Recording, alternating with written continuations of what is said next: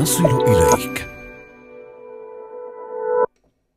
كانت التوابل ومشهيات الطعام من المنتجات التي سحرت الغرب في العصور الوسطى. سعوا إلى جلبها والوصول إلى مصدرها بشتى الطرق والوسائل. كريستوفر كولومبوس الاسم اللامع والشهير المقترن باكتشاف الأمريكيتين. يحضر لرحلته التي يسعى من خلالها إلى اكتشاف هذا السر الذي كان يأتي من الشرق.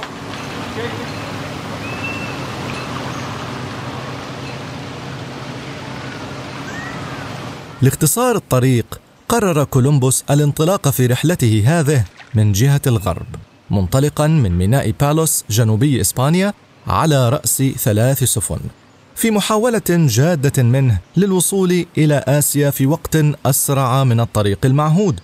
تجهز الطاقم استعدوا للرحلة وتجهزوا بما يكفيهم لأشهر السفر.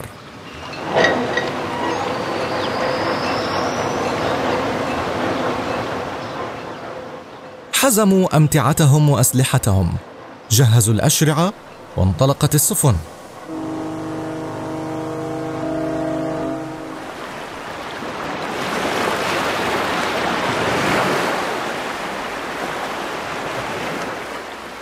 بعد عدة أشهر من تجول سفينة كولومبوس في صدر المحيط يصل إلى اليابسة.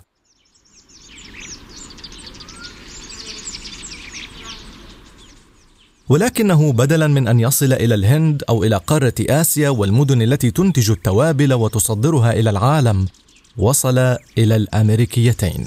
حتى أنه عندما وصل إلى جزر البهاما اعتقد أنها جزر الهند الشرقية. فأطلق على سكانها اسم الهنود وهي التسمية المتداولة إلى اليوم حول الهنود الحمر بالرغم من تبين خطأ تسمية المكان بعد فترة وجيزة. فكيف ساهمت الطموحات التجارية في اكتشاف وتطوير قنوات النقل وطرق التجارة بين الدول؟ وما أهمية هذه الطرق بالنسبة إلى الأمم؟ وما أبرز الطرق التجارية التي غيرت وجه التاريخ؟ أهلا بكم في رواية الذي يأتيكم عبر منصة البودكاست موجة من تي آر تي عربي. وأنا أحمد الكريري. التبادل التجاري يعتبر أحد أهم الأنشطة التي قامت عليها حضارة البشر على مدار التاريخ. تطورت التجارة لأن الأفراد في المجتمعات والأماكن المختلفة لم يكن لديهم جميع المنتجات التي تلبي احتياجاتهم فلكل منطقة خصوصيتها ولكل بيئة منتجاتها. فكانت بعض المنتجات متوافرة في أماكن معينة دون غيرها. فكان الناس بشكل فردي يحملون معهم منتجات البلدان الأخرى خلال رحلات سفرهم وتنقلهم للاستخدام الشخصي ليس أكثر. في العصر النحاسي وهو العصر الذي بدأ فيه تطور الحضارات البشرية والذي بدأ فيه استخدام الأدوات المعدنية إلى جانب الأدوات الحجرية بدأت الطرق التجارية تنشأ شيئا فشيئا. شهدت تلك الفترة إنشاء مجتمعات جنوب شرق آسيا وغرب آسيا وحوض المتوسط والصين وشبه القارة الهندية لشبكات نقل تجارية كبيرة. كان التحميل واستئناس الحيوانات التي تجر الأحمال أحد الوسائل الحيوية التي سهلت التجارة لمسافات طويلة. بالنسبة للقبائل العربية فقد سمح استئناسهم للجمال بالسيطرة على عمليات التجارة ذات المسافات الطويلة في مجال البهارات والحرير من الشرق الأقصى إلى شبه الجزيرة العربية. مع مرور الوقت بدأت تتولد احتياجات جمعية جديدة لدى أفراد المجتمعات. فمن يقطن في أوروبا زادت اهتماماته لأن يلبس أفخم الثياب المصنوعة من الحرير في الصين أو أن يكسوها أرضية بيته بالسجاد الفاخر القادم من بلاد فارس.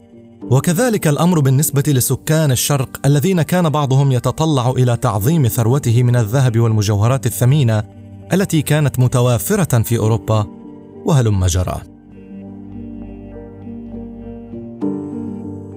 على أثر ذلك برزت الحاجة إلى إنشاء طرق أكثر تطورا ومهيئة بشكل أفضل لضمان نقل البضائع إلى الأماكن التي لا تتوافر بها. المناطق التي كانت تمر هذه الطرق عبرها شهدت تطورا كبيرا حيث جرى تشييد المدن حولها لتكون بمثابة مكان يستريح فيه التجار. فمرت الطرق التجارية عبر مناطق جغرافية مختلفة مثل المحيطات والصحارى. واعتمدت الطرق التي كانت تمر بالصحراء على الواحات بشكل كبير وذلك لإمداد التجار بالمياه. طرق تجارية مختلفة برزت وذاع صيتها على مر التاريخ. طريق الحرير طريق البخور طريق الخيول والشاي والطريق التجاري عبر الصحراء الكبرى. لا تستغرب من أسماء هذه الطرق عزيزي المستمع. فقد سميت بناء على أشهر البضائع التي كانت تمر من خلالها. فمثلا طريق البخور كانت من أبرز الطرق التجارية البرية القديمة التي استخدمها العرب كسكان شبه الجزيرة العربية وتجار اليمن والحجاز على وجه الخصوص. فكان طريق البخور طريقا برية موازية للبحر الأحمر بدءا من اليمن وصولا إلى بلاد الشام عبر اليمن ومكة ويثرب. وقد سميت هذه الطريق على اسم السلعة الأبرز التي كانت تنقل من خلالها. فكان البخور أحد أغلى السلع في العالم القديم ونبعت أهميته من ربطه المناطق التي تنتج كميات كبيرة منه بالمناطق التي تستهلك كميات كبيرة منه. الطريق الثاني الذي سنتحدث عنه هو طريق التوابل إذ أن الدور الذي لعبته التوابل في بناء العالم الحديث كان دورا كبيرا. لا داعي للاستغراب. تعد طريق التوابل التجارية واحدة من أعظم المسارات في التاريخ إلا أن الغموض يحيط بها فلا أحد يعرف متى بدأ التجار في اتخاذ هذه الطريق.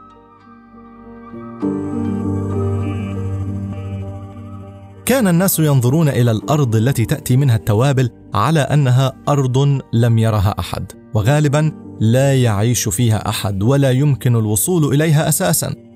وكان هذا هو ما يرفع الطلب على التوابل. كانت طريق التوابل أكثر حيوية حيث شاركت فيها العديد من الدول واندلعت من أجلها حروب وشهدت بلادها اكتشافات أكثر من أي طريق تبادل تجارية عالمية أخرى. فتاريخيا تقول بعض الروايات أن ملكة سبأ بلقيس عندما زارت النبي سليمان في القدس جلبت معها كهدية 120 رطلا من الذهب والبهارات والجواهر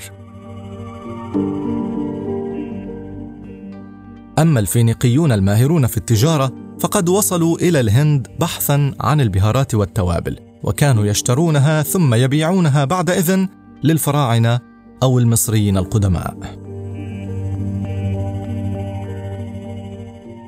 في القرون الوسطى وبدءا من القرن العاشر الميلادي راحت الحملات الصليبية على الشرق تهتم أيضا بالبهارات والتوابل، وقد اكتشفت الطرق التجارية المؤدية إليها وراحت تشتريها أو تستولي عليها بالقوة وتجيء بها إلى أوروبا، مستفيدين من الأرباح التي تدرها هذه التجارة.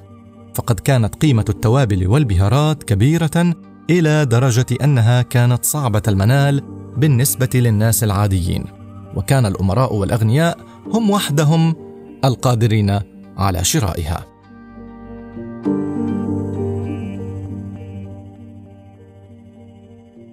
قاد المستكشف الإيطالي كريستوفر كولومبوس في عام 1492 أربع رحلات استكشافية بحرية بتمويل إسباني عبر المحيط الأطلسي أدت إلى استكشاف القارات الأمريكية التي كانت مجهولة إلى حد كبير للأوروبيين والتي هي خارج النظام السياسي والاقتصادي للعالم القديم. وتعتبر هذه الرحلات الأربع بداية للاستعمار الإسباني للأمريكيتين. وبالمناسبة كان يعتقد لفترة طويلة أن كولومبوس وطاقمه كانوا أول الأوروبيين الذين وصلوا إلى اليابسة في الأمريكيتين. بينما في الواقع لم يكونوا أول المستكشفين لها إذ سبقتهم رحلة الفايكنج التي قادها ليف إريكسون في القرن الحادي عشر ولكن رحلات كولومبوس هي التي أدت إلى ديمومة الاتصال بالأمريكيتين وبالتالي بافتتاح فترة الاستكشاف والاستعمار التي لا تزال آثارها ونتائجها قائمة إلى وقتنا الحاضر. على الرغم من كثرة الطرق التجارية وتعددها، فهناك طريق تجارية كانت تعتبر إحدى أهم طرق التجارة في العالم، إن لم تكن الأهم. نقطة انطلاق هذا الخط كانت من الصين.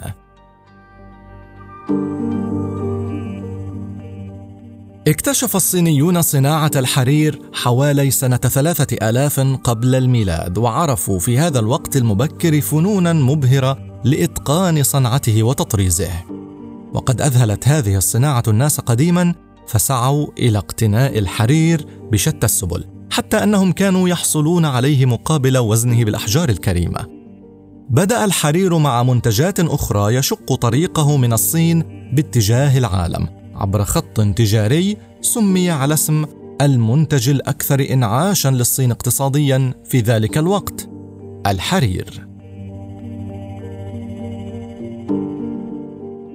كانت طريق الحرير المحور العالمي الأكثر أهمية للتجارة الدولية في العالم القديم وتمتد من الشرق إلى الغرب وكانت طريقا برية.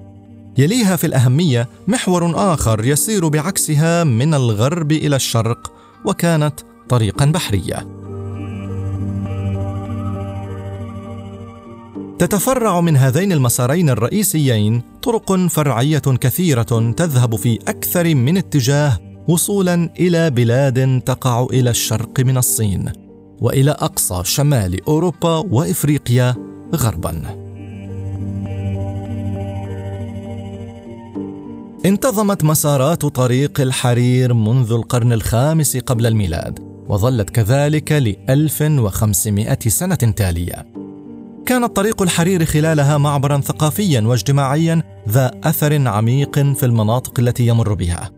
لم يتوقف شأن طريق الحرير على كونها سبيل تجارة بين الأمم والشعوب القديمة وإنما تجاوزت الاقتصاد العالمي إلى آفاق إنسانية أخرى.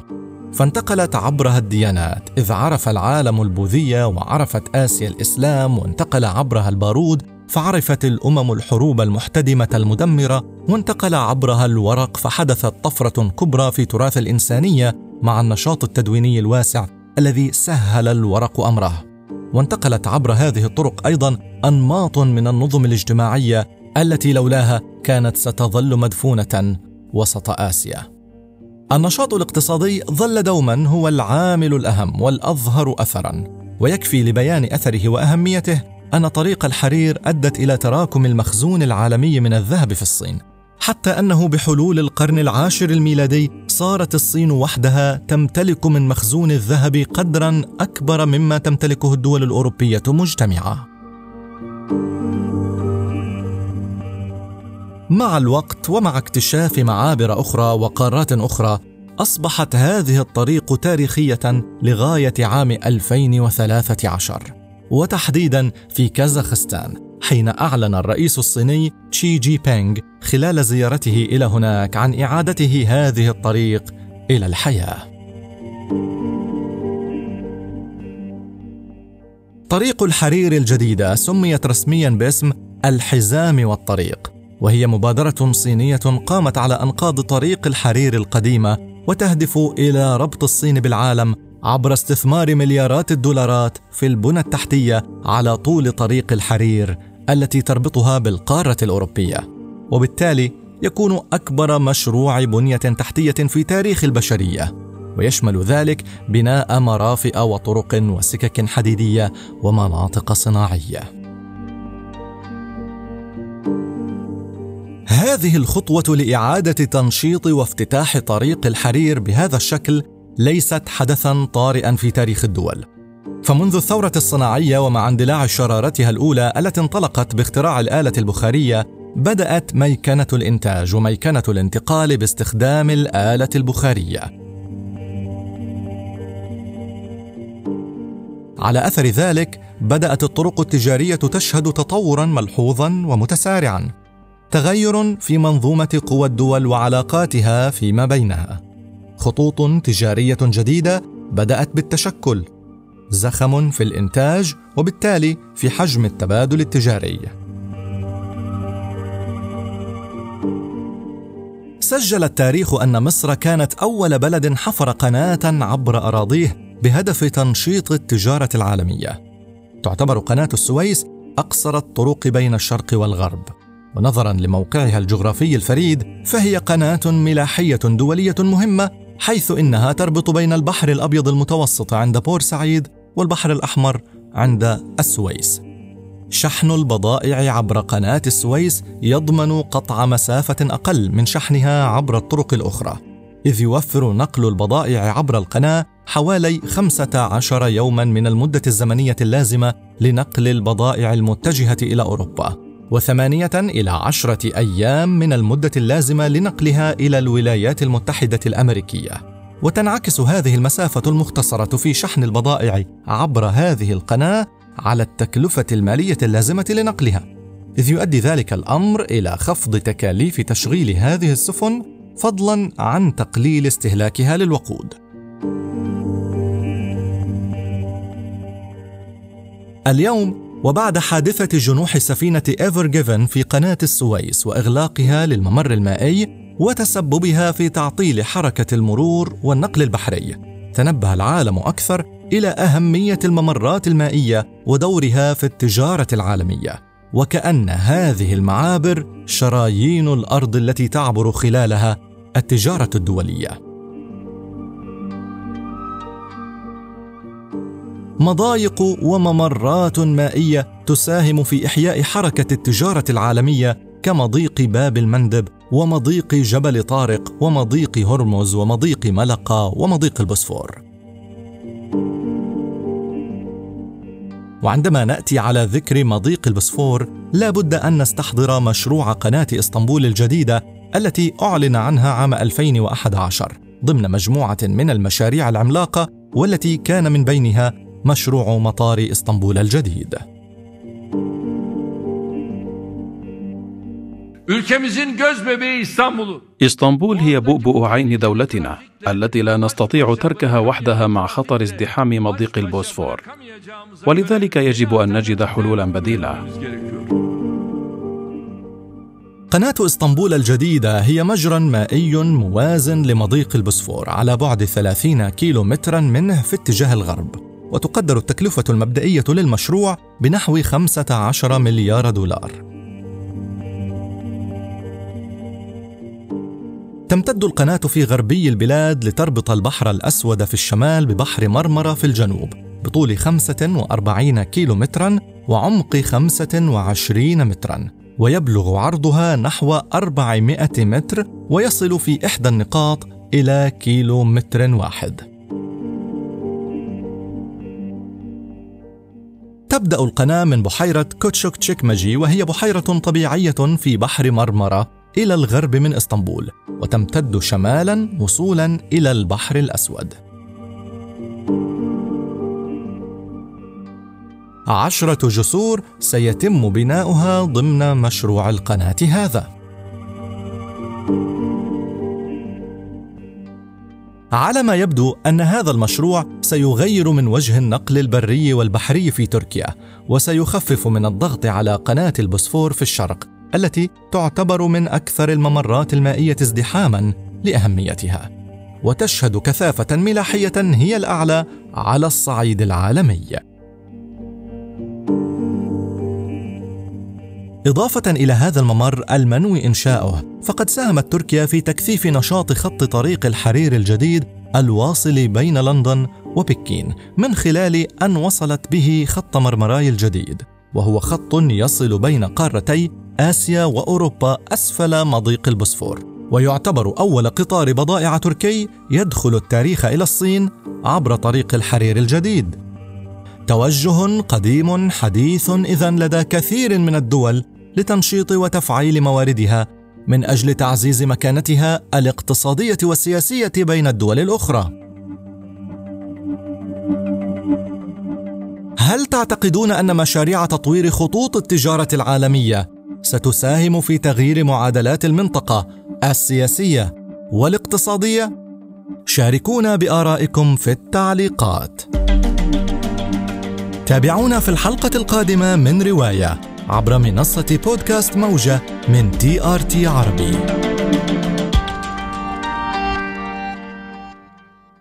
موجة نصل إليك.